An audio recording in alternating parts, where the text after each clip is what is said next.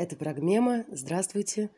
Мы будем говорить сегодня о фольклоре и о том, как мы его понимаем, о месте традиционного фольклора в современном искусстве и жизни. Так случилось, что э, э, в какой-то момент стало понятно, что про фольклор, который мы старательно преподаем в высшей школе, э, мало кто знает. Хотя, казалось бы, про русский фольклор знают все. Практически первые две-три лекции уходят на то, чтобы объяснить студентам, которые закончили обычно блестящие среднюю школу, среднюю школу да, рассказать им о том, что они вообще не в курсе ни что такое сказка, ни что такое былина, ни что такое, тем более, причитание и так далее. Что то, что они знают, не имеет отношения к тому материалу и к той фактуре, о которой пойдет речь. Поэтому э, давно было ощущение, что про фольклорные рассказы нужно рассказывать на последнем курсе, а не на первом, потому как вот чего-чего о Евгении Онегина они читали, а вот, это, вот это, эти фактуры они не знают совсем. И по этой причине очень хочется попробовать обсудить вопрос, а что такое происходит с русским фольклором, про который, с одной стороны, знают все, с другой стороны, есть странная непроходимая стена, которая стоит между современным, современным человеком и э, глубоким, сложным, изысканным, красивым, опять-таки фактурным э, искусством, которое отстоит от нас не очень далеко то есть а, буквально 2-3 поколения, и вот оно здесь. И поэтому э, мы решили собраться э, следующим составом. Я Светлана Адоньева, фольклорист, моя коллега Инна Веселова, фольклорист, и наш друг, коллега, соавтор и партнер по размышлениям в отношении современной, не только современной русской культуры, сценарист и писатель Ануш Варданян. И начать э, э, наши разговоры о фольклоре и что с ним не так в э, современной отечественной культуре мы решили с одного из самых сложных вопросов и с одного из самых сложных материалов. Это русский эпос, а точнее, как это принято называть на уроках в современной школе, русские былины – может быть, э, по дороге мы расскажем, что это не обязательно русские былины, и слово былины отнюдь не покрывает э, всего корпуса записанных материалов, и уж совсем мало что говорит э, школа о том, откуда мы знаем, что такое русский эпос. Про это, про это школа умалчивает конкретно. А, вчера и сегодня перебирала разные методические разработки для четвертого класса, третьего класса, шестого класса и находила там все что угодно, цитаты из, Бели, из Белинского, э, Руслана и Людмила Пушкина, все что угодно находила, но только не э, историю про русских крестьян, от которых это все записывалось. Этого странным образом нет. Вот такая вот история, о которой да, предлагаю поговорить, э, Ин. Э, хочется ли что-то? Да, да, я тоже размышляя о том, что же можно рассказать про русский эпос, думала о том, что с одной стороны э, события этого эпоса, они так далеко от нас.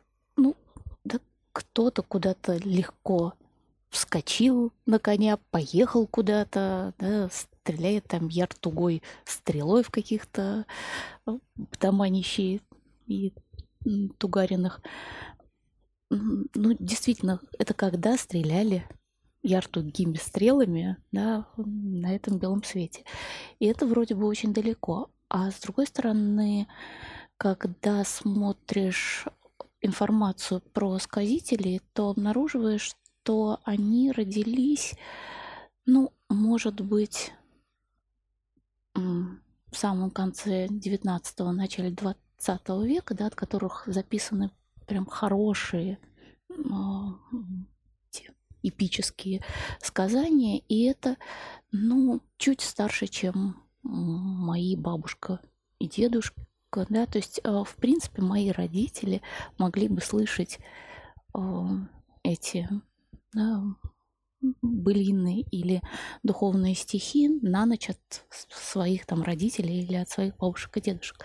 И вот это вот поразительно, что с одной стороны это совсем недалеко в поколениях, да, эта форма а, развлечения, поучения, размышления да, над миром.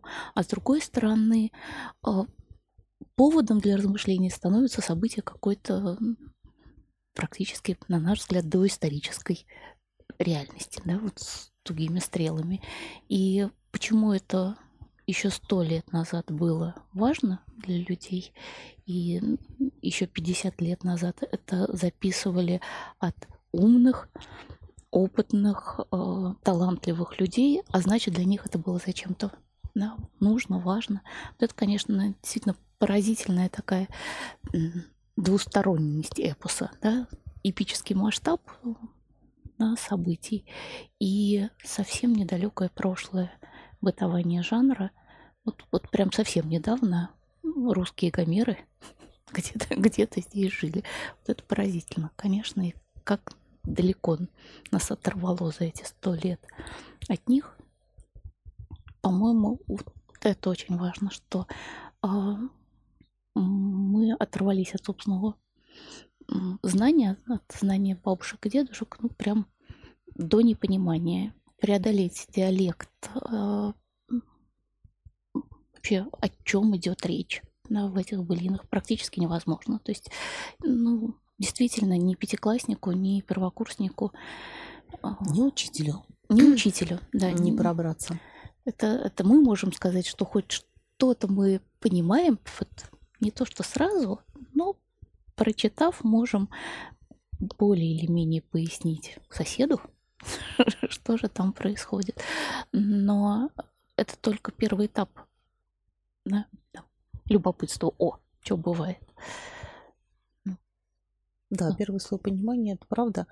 А, и, э, но э, все учебники и хрестоматии, что бы ни открыл, а, там а, будет речь идти о том, что это, а, это хранилище этических норм и ценностей русского народа, о том, что богатыри проявляют отвагу и доблесть по защите Отечества или Родины, и так и так может быть сказано. И вот э, такая, такая странная, э, странная модернизация конфликтов, которые там довольно очевидные. Конфликт между, э, например, Добрыней Никитичем и э, его по некоторым вариантам крестовым братом Алешей Поповичем. Что интересно, у, у Добрыни Никитича имеется отец, мы знаем, что его звали Никита Романович, а Алеша Попович просто Попович. Да, и, э, и, и имя отца его неизвестно, а сам он э, ведет себя всегда не очень хорошо, очень часто ведет себя не очень хорошо. И даже если он участвует в каких-то сражениях, он обычно э, хитростью берет, да, но не э, мужеством. А конфликт между Добрыней и Алешей состоит в том, что Алеша а, а Добрыня удалился неизвестно куда по каким-то делам, дела эти неведомы. На 12 лет службы. На 12 лет службы. Службы кому нам, в общем, как бы этого... Былин этого не рассказывает. Но просвещенный читатель знает, если ушел служить, то кому служить? Царю и Отечеству. Куда же еще он мог отправиться на 12 лет? Мы, конечно, забыли, что Одиссей не служил никакому царю и отечеству. И тоже Поскольку довольно... сам царем был.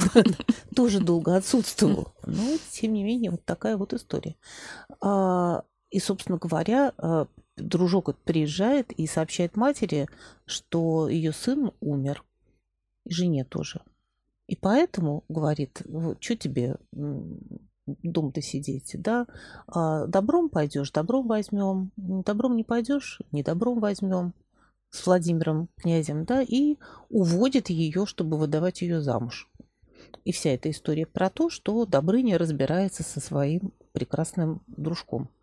А, ну, можно, то есть он конечно... забир... извините, он забирает жену себе. Забирает себе чужую жену, сообщив, что тот помер. Это, конечно, несомненно про защиту Отечества.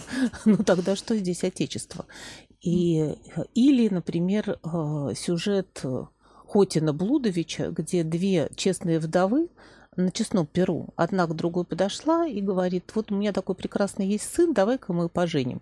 И тут слушает ужасную отповедь, э, то есть на перу, то есть публично, э, вторая вдова страшно оскорбляет э, обратившуюся к ней, которая, да, и называет такими непристойными и ужасными словами ее сынка, что тут даже мы не дерзнем это воспроизвести. Ну, понятно, кто был отец. Хотенко Блудовича. В общем, мы, мы догадываемся, что звали его Блуд. И тут начинаем думать, а вообще имена ли это? Да, или что-то другое скрывается да, за этими странными именами и поворотами. И э, почти всегда это так, то есть не почти всегда, это всегда так, всегда событие имеет какое-то еще одно, второе, третье прочтение, Кроме того, что мы можем так это читать и понимать, мы понимаем также, что каждый из сказителей в своем репертуаре, а сказитель это просто человек, мужчина или женщина, проживающие а, в северно-русской деревне, который рассказывал или которая пела и исполняла былины, либо, например, для своих детей, и только для своих детей, как это делала э, Графена Крюкова либо э, для мужиков, которые собрались во время промысла в избе и грелись там, то есть в мужской аудитории. И каждый раз, э, кроме того, что они имели в своей голове какой-то сюжет, а они имели еще какую-то конкретную задачу. То есть здесь и сейчас нужно было что-то рассказать. А, думая о, об исполнении, я думала, например, о том, что э, никто же не удивляется, что, я не знаю, постановка грозы в одном театре отличается от постановки грозы в другом театре. И это не та же самая гроза, а там есть какой-то, хотя текст не меняется, да, там есть послание, пафос, который решается здесь и сейчас, и, несомненно, сказители такой пафос имели. Потому что следующее, что происходит с несчастным читателем, а именно с нами, когда ты начинаешь читать варианты былин, ты понимаешь, что очень скоро ты запутываешься совершенно запутываешься, то если будешь просто читать там запись былины Илья Муромец и Сокольник в энном количестве вариантов. Ты понимаешь, что там везде разные конфликты. То есть каждый, каждый вариант – это не вариант былины. Это мой рассказ о том, что я вижу в тех событиях, а, о которых я рассказываю. Вот какая-то вот такая вот история. Ну, в общем, как не поступать, подступаться непонятно, но мы знаем, что наши современники и соотечественники подступаются к теме э, русского эпоса. Ануш, скажешь ли ты что-нибудь об этом? А, знаете, тут очень интересно. Э, я тоже вечер провела, пытаясь понять, что такое эпос в кинематографе. И эм, интернет э, вываливает невероятное количество разнообразных фильмов от «Матрицы» до Андрея Рублева, на секундочку. И эм, это поначалу кажется забавным, а потом ты понимаешь, что, в общем, когда-то где-то в интервью или э, какой-то критик в объяснении какой-то той или иной картины употребил слово эпос или эпическое. Эпическое, да. Эпические. Так это значит, превратилось эпическое. Но а, по сути, те, те авторы, те сценаристы и продюсеры, которые создают свои собственные миры а, с множеством персонажей, с вертикальными их желаниями, да, не горизонтальными связями, желаниями хочу чью-то жену или хочу чье-то богатство или чьи-то полцарства, а это мне для чего-то нужно, да, для какой-то высшей цели, а, то или миссии да, своей, то, по сути, да, современные эпические пространства, они гораздо интереснее, чем те обращения к существующему квази-фольклору, которые используют кинематографисты. А, в частности, российские, поскольку я анализировала несколько картин сейчас, а, готовясь к нашей беседе, и впоследствии об этом скажу, но но тут интереснее скорее... Тут, это все-таки, конечно, разговор не о том, как эти люди понимают или что они восприняли с детства э, о своем народном, да, а, скорее это говорит о современности гораздо больше, чем об их взгляде в прошлое. Ну, поговорим об этом, если угу. Получится. Ну да, мне кажется действительно, что есть несколько тем, которые у нас уже возникли. Да, это я абсолютно согласна с Ануш, что э, эпическое характеризуется масштабом. Всегда самое вроде бы бытовое или семейное событие, действительно и в эпосе, который э, русский народный эпос, и в эпическом, которое «Матрица» или, не знаю, какой-нибудь... Э, да, «Игра престолов». «Игра престолов», конечно, это, это эпический масштаб. Да? Э, всегда размещено в таком масштабе, чтобы событие твое было не, не уникально, да, вот семейным, а действительно каким-то э, понятым в, ну, на фоне защиты Отечества. Что бывает дома, пока герой как бы защищает Отечество, да, и то, видимо, это достаточно типическая ситуация, про которую да, переживают сказители. Да, и вот эта вот история про масштаб, она действительно очень важна. Другая история про этическое, которая несо, несомненно в эпосе есть. Да? В эпосе есть этос э, всегда, и, я сейчас решила перечитать Василия Игнатьевича Батыгу ну, перед началом. И что-то у меня на фоне новостей наших э, Василий Игнатьевич прям прям зашел, поскольку... Перескажите сюжет, потому что я... Поскольку да. это не входит в программу. То... Э, это, да, из тех десяти сюжетов, которые можно знать, а можно не знать. Просто на экзамене у первокурсников мы спрашиваем обычно пересказ 10 сюжетов. И первые пять у первокурсников отлично вылетают. Это Садко, Исцеление Ильи Муромца, а, Добрыня и Змей. класс, да. Да, тут вот все хорошо. И мультики тоже очень помогают первокурсникам пересказать сюжеты. А вот с Дальше со второй пятеркой сюжетов уже большие проблемы. И мы стараемся, чтобы они хоть немножко эти сюжеты узнали. И Василий Игнатьевич Батыга считается такой сатирической, э, сатирической былиной. Первые три страницы вот конкретно этого сюжета, записанного на Кулое, это река на севере России, да, э, Первые три страницы – это подступ. А, сейчас скажу, как его зовут. Баканиша к а, Киевграду. И Баканище хочет а, просить у Владимира Карасен Киевград без боя-то, без драки, все без сетения, без того, где кровопролития великого. Как добром бы нам отдаст, так мы добром возьмем, а как добром нам не отдаст, так мы за боем возьмем. И вот первые три страницы идут переговоры. И, говорю, на фоне современных бесконечных, как их называют, недоговоров, а, поразительно, насколько сказитель точно передает суть да, невозможности договориться.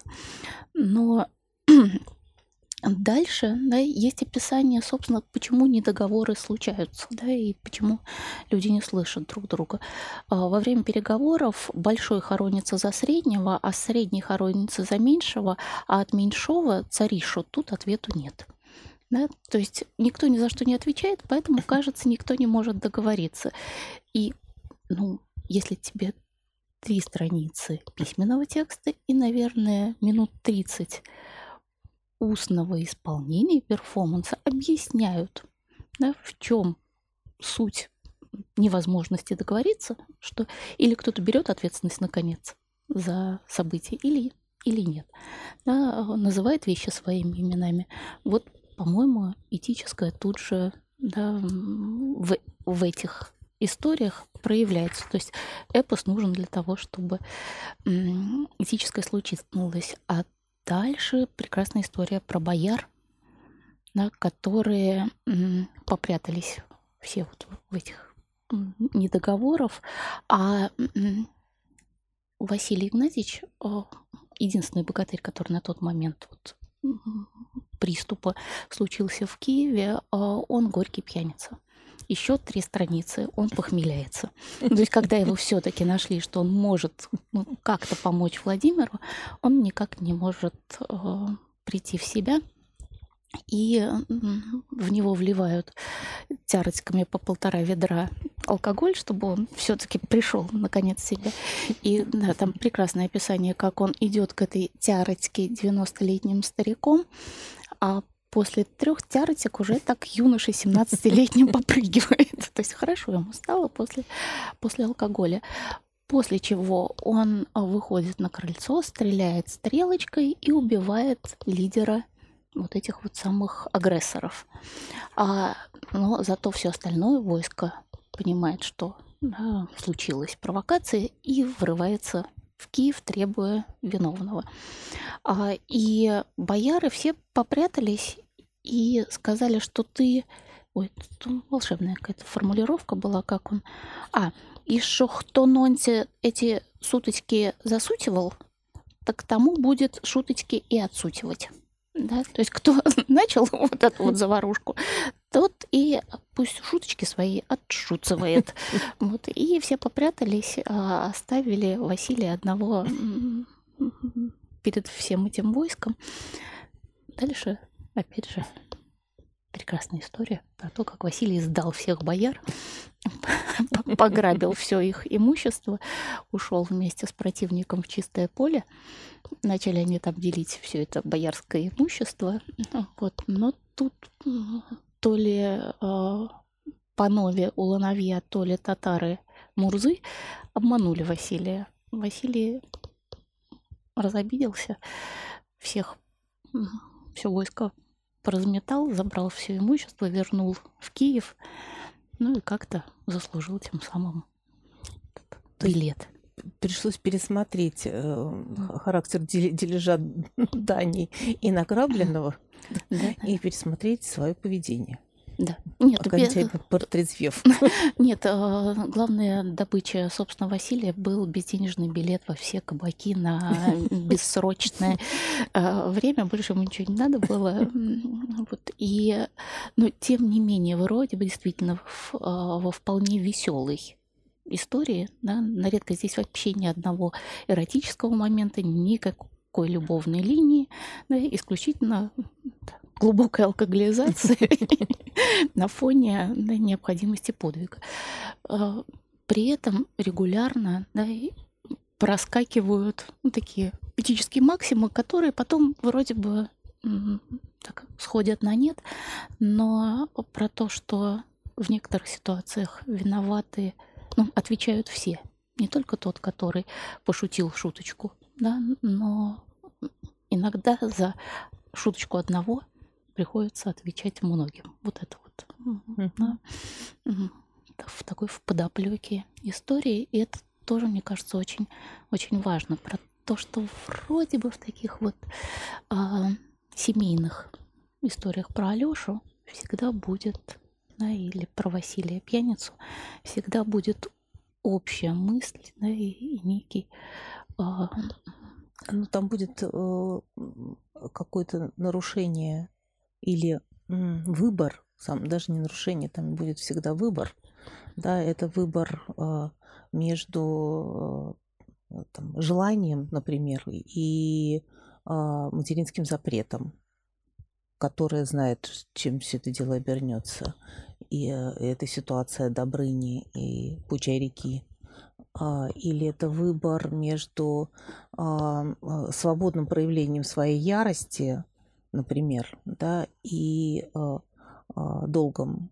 Или, например, э, по-моему, про Добрыню там э, лучше бы ты меня, матушка, камушком зародила и в реку бросила, чем я бы сейчас пошел дани собирать с малых детушек, из семей и так далее, когда он отправляется собирать, служить князю Владимиру, да, и за этим тоже стоит и страдания, и, и выборы, это все проговаривается. Но этих текстов никто не знает. Но их настолько никто не знает, что в последнем фильме русском, который я посмотрела, российском, который называется «Последний богатырь». Но я посмотрела его первый фильм, сейчас вышел третий уже. Я посмотрела первый, поскольку хочется быть у истоков истории. Добрыня является отрицательным персонажем, который в сговоре со своей возлюбленной Варварой полностью меняет дислокацию вот некого волшебного мира, и он хочет бессмертия у Кощея добыть, дабы самому стать бессмертным. И нечистая сила в лице Кощея, Бабы-Яги, Водяного, парня из современной Москвы, Ивана, э, Светозара, потому что он прикидывается магом и участвует в битве экстрасенсов. А, вот, э, все они вместе, объединившись, а еще царевна лягушка, объединившись, они пытаются побороть э, Добрыню и эту самую Варвару. Надо сказать, что это самые красивые персонажи во всем фильме. Добрыня и эта самая Варвара. Похожая немного на Снежную королеву, что ли. А, но это очень странно, поскольку в нашем кино так и не зародилось вот этого понятия отрицательного протагониста, и он просто красив, но не обаятелен. Он просто симпатичен, и непонятны его мотивы, почему он так вдруг поступил. Ну, так захотел. И вот в этом миксе и, главное, перемены вот этих полюсов э, героев, это странно. Очень обаятельно видеть э, приятным, хорошим Кощея. Это, правда, действительно очень вдохновляет. Но совершенно тревожно и непонятно, почему тот самый богатырь, который, в, общем, вроде как должен нас защищать, он вдруг превратился свою противоположность, непонятно. Здесь нет ответа. И это меня больше всего беспокоит вот в сценарном построении. Я готова согласиться с любыми поворотами сюжета, но для этого мне нужны мотивации. А у современных авторов будто бы их нет. И в погоне просто за событиями, которые они, возможно, черпают в этих умных книгах, а возможно, нет. А, ну, во всяком случае, они слыхали, что с Добрыней не все в порядке, у него, значит, какие-то конфликты с кем-то были а, когда-то где-то. То есть, слава богу. Но это никак не замотивировано. А ведь что это означает? Это означает, что мы не можем двинуться дальше. Ведь, э, как я не устаю повторять, мы рассказываем друг другу посредством старинных текстов или мотивов, лейтмотивов. Мы рассказываем о современности, да? мы смотримся в зеркало, и что же мы видим, и, мы не, и непонятно, почему мы такие. А вот это очень тревожный симптом, как мне кажется, ну, с другой стороны, почему нет? А, надо идти дальше, просто перешагнув э, вот эту школьную заученную сказочность, mm-hmm. да, мне почему-то показалось, ты сейчас перечисляла персонажей фильма, а мне тут же нарисовалась перед глазами моими стена детской поликлиники, Э, где э, все персонажи странным хороводом, там будет царевна лягушка, э, какой-нибудь этот самый Золушка, и неважно. То есть, Волк из «Ну, погоди». Вот, да, ну, ну и, и лиса, которая идет к Айболиту, да, вот все это будет вместе перемешано, и такое ощущение, что это такая, такая форма говорения, то есть своя мифология мифология, которая тебе вменена в виде определенного визуального ряда, который вот так вот выстроен, как, как, как в поликлинике на стене. Это суп какая-то мифология, mm-hmm. потому что ведь, эм, как мне кажется, вот Махабхарата э, Питера Брука, спектакль шел 9 часов, а затем фильм шел 6 часов, но он был сделан как ми- мини-сериал, который построен на индийском эпосе он э, вызывал 20-минутные овации у зрителей. Этот спектакль, затем фильм. А, не знаю, Нибелунги, которые посвящены Фрицам Лангам, снявшим их в 1924 году. Это был не мой фильм, да? Он посвящен германскому народу. И мы знаем последствия всех этих событий. Мы знаем последствия Нибелунгов, как они зародили эстетику нацизма. Мы знаем последствия Махабхараты, как это, собственно, э, сблизило и культуры, и полюса и дало очень большой э, плеск новой философии, да. И это смотрится как молитва. Такое ощущение, что люди берут какой-то текст, очень значимый, очень важный для своего народа, или больше, чем народа, да, а, и, взобравшись на какую-то высоту, озирают окрест. И они что-то видят важное, как, как-то интересно сочетают это все. А мы практически вот российские кинематографисты, которые занимаются э, чем-то подобным в, в жанре или сказки, в жанре или фэнтези, основанного на фольклоре, мы стоим на руинах вот этой поликлиники на самом деле, там обломки этой фрески.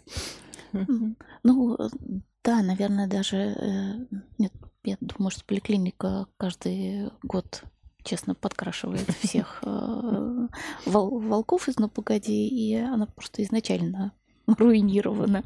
Да, но э, действительно эпос должен быть убедителен, он должен быть кому-то адресован. И из этого действительно можно сделать или на э, националистский месседж, да, который будет объединять прям вот в масштабе вот этого воображаемого единства народа, да, и оно перестает быть воображаемым, потому что все посмотрели кино, пережили эту эмоцию, да, и теперь это единство. Но сказители, во-первых, таким масштабом не мыслили. Да. Это сказитель, которого взяли за пай в артель, да, и он рассказывает конкретным мужчинам, э, мужикам, промысловикам да, эту историю. И он для этих людей должен быть убедителен. Там не может быть да, просто так переназначенного Добрыни. Нужно объяснить, а что с Добрыней случилось не то, почему он попал в дурацкую ситуацию. Да, он не послушался мать. Такое бывает, да, то есть прям сплошь и рядом. Да? Но дальше также сплошь и рядом бывают дурацкие ситуации. И история про то, как ты из этой дурацкой ситуации выбираешься, да, вот да, сказителю нужно быть убедительным. Потому что наверняка среди этих мужиков в этой артели все да, попадали в такую дурацкую ситуацию. Да? И вот эта история про про ошибки, про выборы, сделанные не в ту сторону. Но, но с этим как-то нужно да, убедительно себя вести, проживать да, и выбираться. Вот про это, собственно, и история, которая в Былине, как мне кажется, часто и рассказывается конкретным сказителям для конкретной аудитории, да, там, для женщин, для детей, для мужиков. И интересно, что приблизительно так... Это, это сериал, это серия 40 минут в час. Да, вот сказатель завладевает вниманием, более или менее убедителен, да, и его слушают или нет. Да, там, там, я думаю, что в артели э, в охотничьей избушке можно просто быстро сказать, да ну, ну какой Добрынев, ну что у тебя там происходит? чего вдруг, и сказителю придется подумать, переписать к следующему вечеру. Передумать, да, да, да всю, всю эту историю. Ну и я думаю, что вообще-то важно рассказать это, то, что а, начиная с ну, начиная с XIX века, как только вообще э, условная широкая масса, а именно уч, учащиеся гимназии вообще узнают про эпос, во-первых, они узнают про него очень поздно. То есть э, э, фрагменты русского эпоса попадают в хрестоматию русской словесности в 1848 году.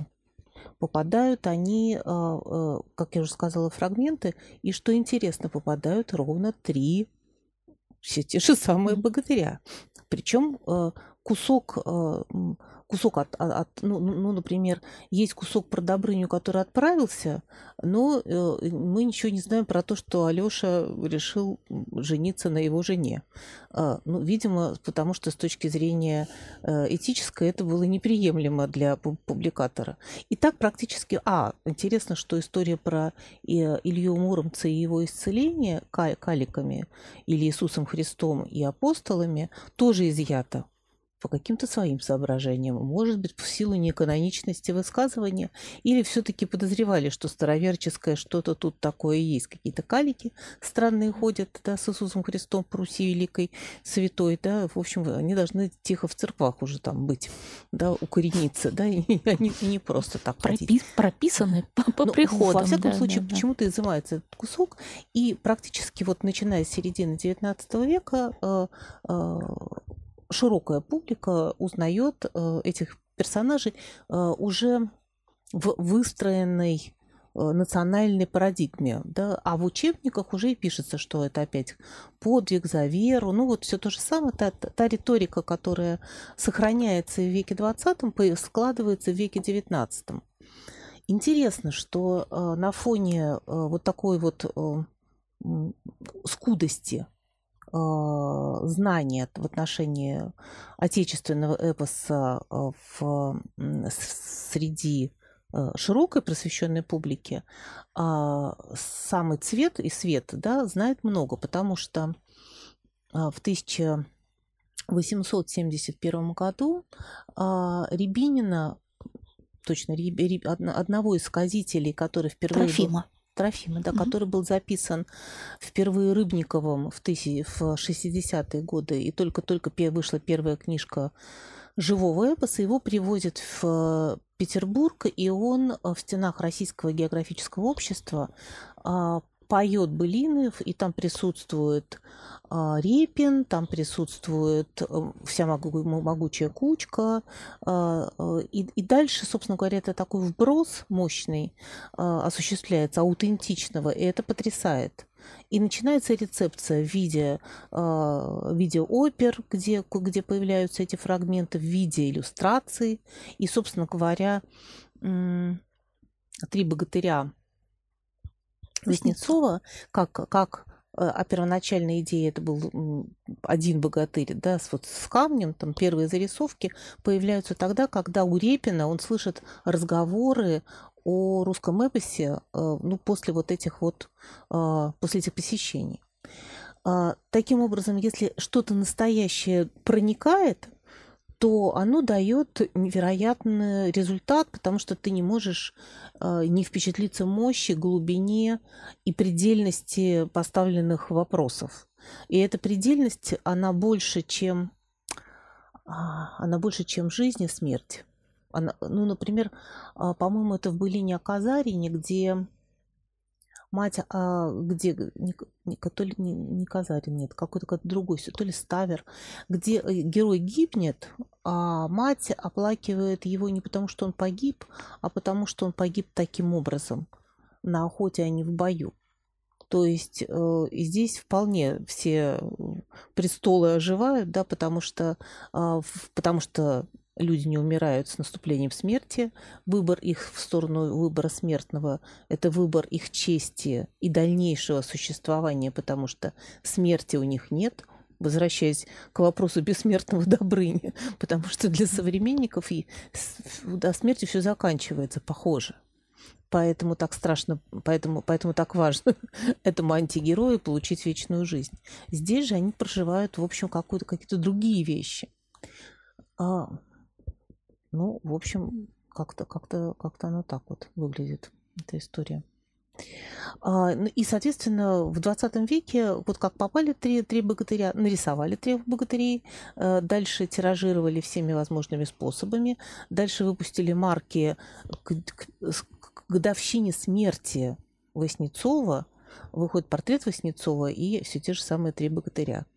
А современные школьники э, в третьем или четвертом классе пишут сочинения по картине «Три богатыря», воспроизводя приблизительно ту же самую риторику про э, доблесть, честь и славу и защиту Отечества, строго высматривают по, они, по окрестностям, глядя, не подступил ли к нашей стране враг. Да, а что за застава богатырская? Что там за история? Ее бы, может быть, стоило бы послушать как-нибудь. Может быть, мы перескажем потом, да? Э, история про заставу богатырскую в результате выливается в историю о э, конфликте отца и сына и о смерти сына от руки отца. И тут мы вспоминаем всех сыновей э, в нашей стране великой, которые погибли от руки своих отцов. Ивана Грозного, Петра Первого, да и Сталина, Иосифа Виссарионовича. И тут понимаем, что миф о, о конфликте отбоя отца с сыном в нашем русском варианте – это история про победившего отца. Много можно думать по этому поводу, да, и довольно длинно разговаривать. Ну, так вот. А может быть, мы послушаем фрагмент какой-нибудь для того, чтобы показать, как это звучит? Да, а, сейчас. Так, это запись, по-моему, 61 года. 1961 года. 1961, да, ну, то есть когда уже звукозаписывающая техника была. Наверное, да, а, нужно сказать, что первые записи русского материала, да, то есть а, русских, а, русских былин на фонограф, это Григорьев, 1901 год, и эти записи утрачены, а сохранились фонограммы архиве Пушкинского дома на Института русской литературы записи 1928 года экспедиции с фонографом. А, это были экспедиции Института, Института истории искусств. А, и специально снарядили фонограф, взяли большой запас валиков, но каждый валик это три минуты максимум записи. И э, эта запись очень-очень сомнительного качества. Там расслышать ну, редко что возможно, поэтому ну, такие записи, по которым э, можно знакомить публику с русским эпосом, аутентичные, это, наверное, записи уже послевоенные, и есть экспедиции, записи экспедиции Астаховой 1958 года, и вот эта вот запись 76 года Каргузалова и Матвеева, а запись от Евдокии Александровны Рахманиной 73 лет на момент записи, то есть она 1903 года рождения. 61 нет, нет 76 год 70, а, 76, да, ага, да, 76 год записи угу. то есть даже после есть еще блок записи 61-62 года. И, по-моему, в 61-м, 62-м записывали в студии а, Пушкинского дома. Вот а, Евдокия Александровна Рахманина 12 минут поет, исполняет песню, ой, э, блину а, Михаила Казарин.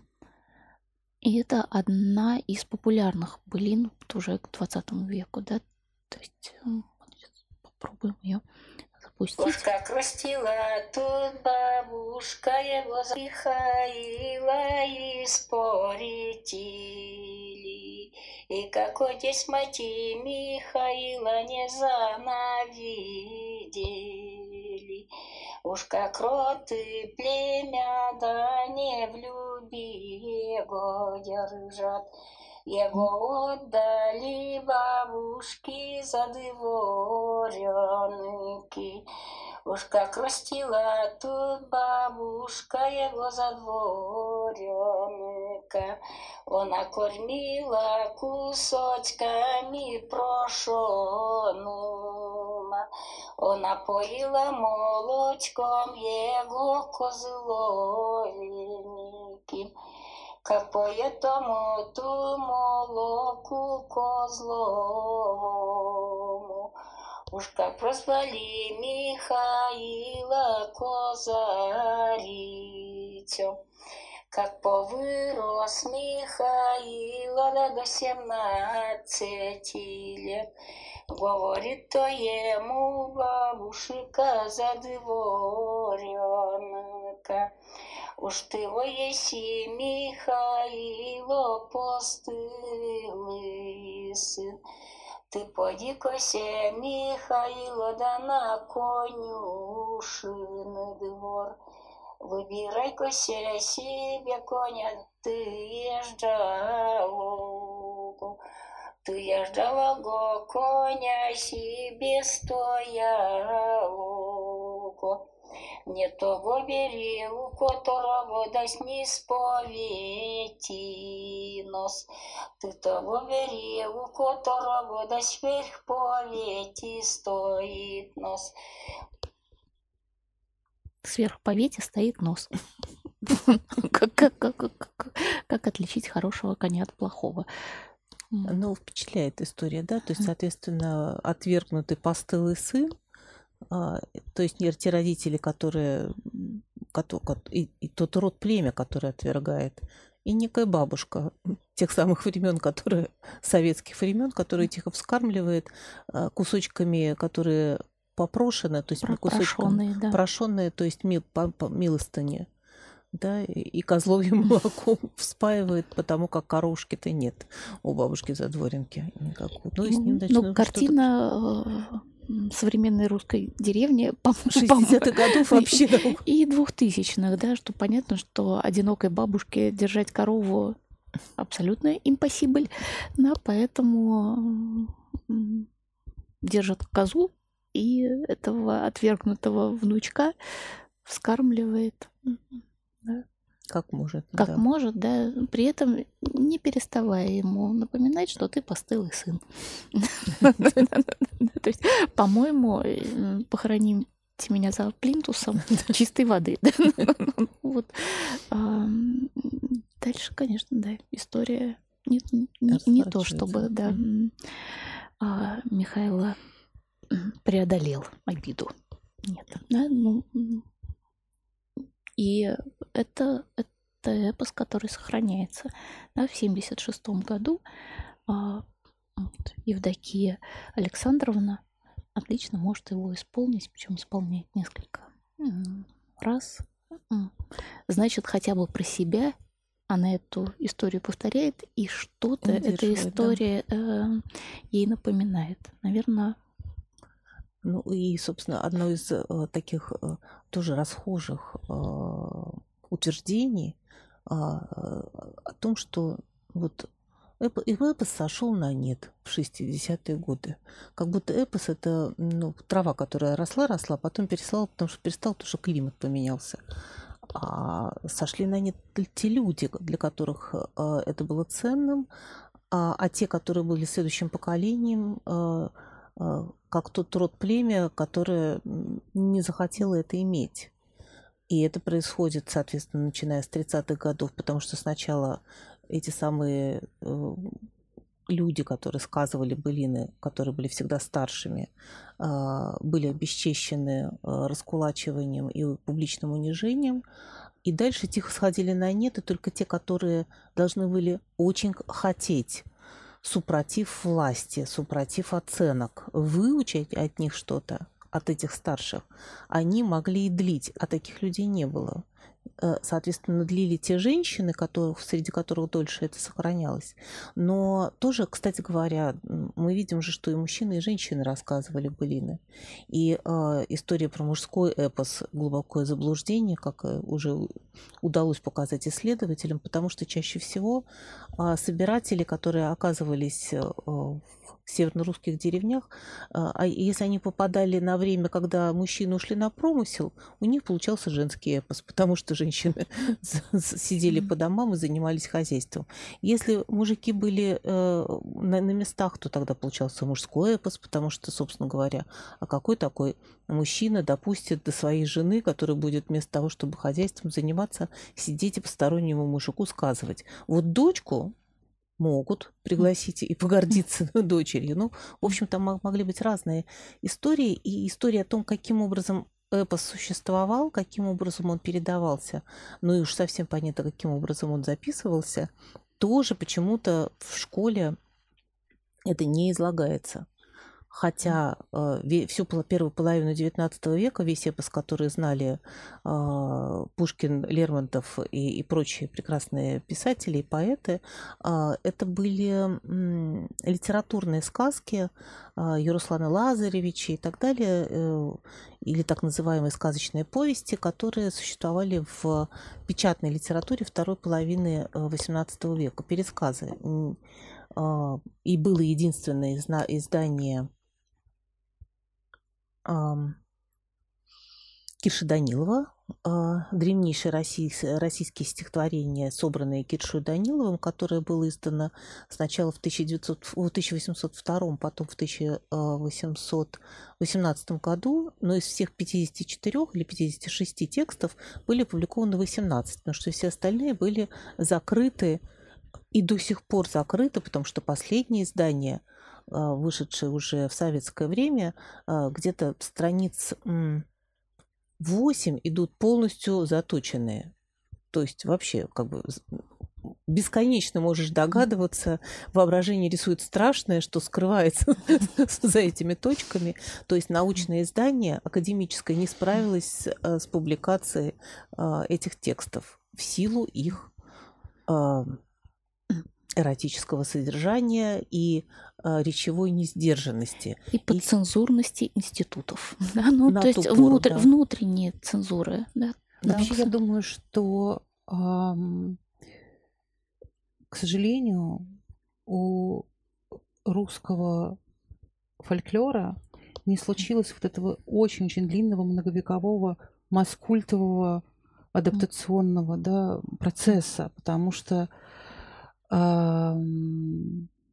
одно дело, когда у тебя 600, 700, 800 лет, да, это традиция пересказывать и переначивать разными видами искусств, да, да, да. живописью или графикой, или подцензурной, между прочим, и, э, хотя, и, хотя и книжная тоже, или там затем в, в мистерии, в театре, в кинематографе, в конце концов, да, ну и не говоря уже о поэзии, да, и в этом смысле нам страшно не повезло, потому что все, что вы сейчас читаете, для меня, я, я слышу это впервые, естественно, да. Если бы мне нужно было написать сценарий фильма, я бы, конечно, неминуемо влезала бы в это во все, пытаясь разобраться в этом слоге. Потому что между мной и этим текстом нет вот этой вот адаптационного, этой подушки безопасности, которая бы мне сделала ясной, понятной. И в результате а, мы имеем сюжет последнего а, мультипликационного фильма из серии про трех богатырей. Сейчас я вам его изложу в трех фразах, и вы просто по пути вспомните, сколько раз вы это слышали. Значит, э, Баба-Яга э, соорудила интригу, не касающийся правительственного переворота, но так случилось, что в результате этой интриги, а у нее любовная была интрига, а в результате этой, значит, интриги князь Владимир и его друг конь Юлий Цезарь поменялись местами. И некоторое время в Киевграде правит конь под видом князя, а несчастный князь где-то бродит, и помогает ему некая девочка, которую он потом назовет своей дочерью. Ну, затем, по счастью, чары спадают, и... Такой золотой осел наоборот. Золотой осел наоборот. Mm-hmm. И, то есть, э, я видела и, и слышала, и читала, и читывала это, этот сюжет множество раз. И я не против того, чтобы вы пересказали снова. Ну, как-то интересно, да? А, и тут я вижу э, абсолютную бесстрастность авторов к этому сюжету. То есть их интересует, э, э, во-первых, беспроигрышные, беспроигрышные ходы, которые использовались уже множество раз, да, и, очевидно, они хотят пошутить на злобу дня. Там какие-то бессмысленные бояре, этот конь начинает э, из Киева делать Венецию, ну, какие-то такие странные, этот юмор сегодняшнего дня, когда он проходит, э, внедряется туда, а он уже устарел, потому что юмором он был тогда, когда он возник в голове у сценариста. Но с момента, когда его увидел зритель, прошло, ну, как минимум года полтора-два. Да, и как-то уже эти шутки быльем поросли мхом. И я все время думаю, почему же невозможны, а они необходимы, сюжеты, которые просто над поверхностью наших всяких представлений. Это наше или не наше? Поскольку если углубляться, да, там, не знаю, в, в, в дохристианские какие-то да, традиции, то, очевидно, а, можно найти очень много питательного и для сегодняшних сюжетов. А не получается. В результате а, американцы делают легенду о зеленом рыцаре, и это одна из легенд артуровского цикла эпоса, да, и в результате они делают рассказ он обо всем, что нас сегодня волнует. И экология, и мироустройство, и вопросы чести. Но это история о смерти, о том, как правильно встретить ее, да. И я вдруг думаю, почему же э, зажравшимся американцам так интересно э, вдруг вот этот тонкость, да, такая, ну, возможно, именно потому, что насущные проблемы как-то решены, но каким-то образом получается это сделать, да, приподняться над этой обыденностью и поговорить об, обо всем очень важном. А мы боимся ступать в эту воду, к сожалению. То ли мы боимся, как всегда, ошибки, э, неудачи э, в эстетическом, да, в смысле, или там боимся позволить себе, себе это – говорить на столь важные темы, боясь потерять зрителя, поскольку здесь есть этот момент, да, все-таки кино это коммерческая история. Э, ты не можешь э, создавать коммерческий продукт, не думая о том, как ты его продашь. Да? Мне кажется, да, что это очень важная тема про то, что, кажется, в 30-е мы утратили а, людей, которые а, бесстрашно называли вещи своими именами. Да? И, и теперь можно оправдываться коммерческими успехами, желанием э, не обидеть да, чьих-то религиозных чувств, э, э, не оскорбить старших или еще не пересечь какую-то границу. Но в результате вот этой внутренней цензуры мы лучше вообще не будем говорить о постылых сыновьях, конфликтах, о, любви, о, не, о нелюбви и бесконечной, о смерти. и о смерти. И это темы, которые да, фрустрированы целым. Да, на, Какая-то потребность постоянной да. рационализации да. а, всего происходящего. И это так странно, потому что ведь успех «Игры престолов», он основан именно на том, что в рациональный, вполне себе объяснимый, понятный мир – вдруг начинает наползать вот это вот хтонь. иррациональная, да, хтонь. И она все больше и больше маховик разворачивается, да. А в, в тех фильмах, которые я вижу нашего производства, к сожалению, идет обратный процесс. Они пытаются рационализировать авторы этих произведений. То, что невозможно э, нет такого глоссария, инструментария, нет такого, нет такого, такой возможности, нет такого языка, чтобы это адекватно да, рассказать об этом.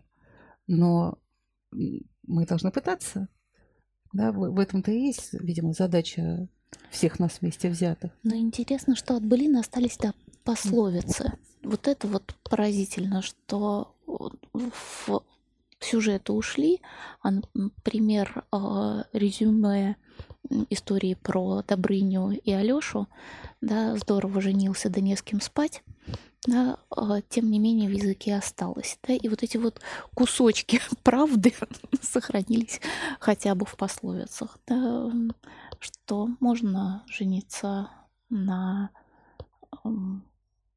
как-то на жене друга, обманув всех, но, да, но нельзя. Нельзя. Но могут быть и другие какие-то штуки. Это которые, которые можем найти в современности, которые каким-то образом отзываются отсюда. А, но я считаю, что наш разговор только начат потому что э, будем потихонечку пересказывать сюжеты былин и каким-то образом пытаться протоптать дорожку от того, э, что ж такое хотел рассказать э, эпический сказитель, тот крестьянин тому собирателю, э, когда они встретились в 28-58 году э, 20 века или наоборот в 65-м 1800 сразу после э, освобождения крестьянства в 1861 году. Спасибо. Спасибо, да, до свидания.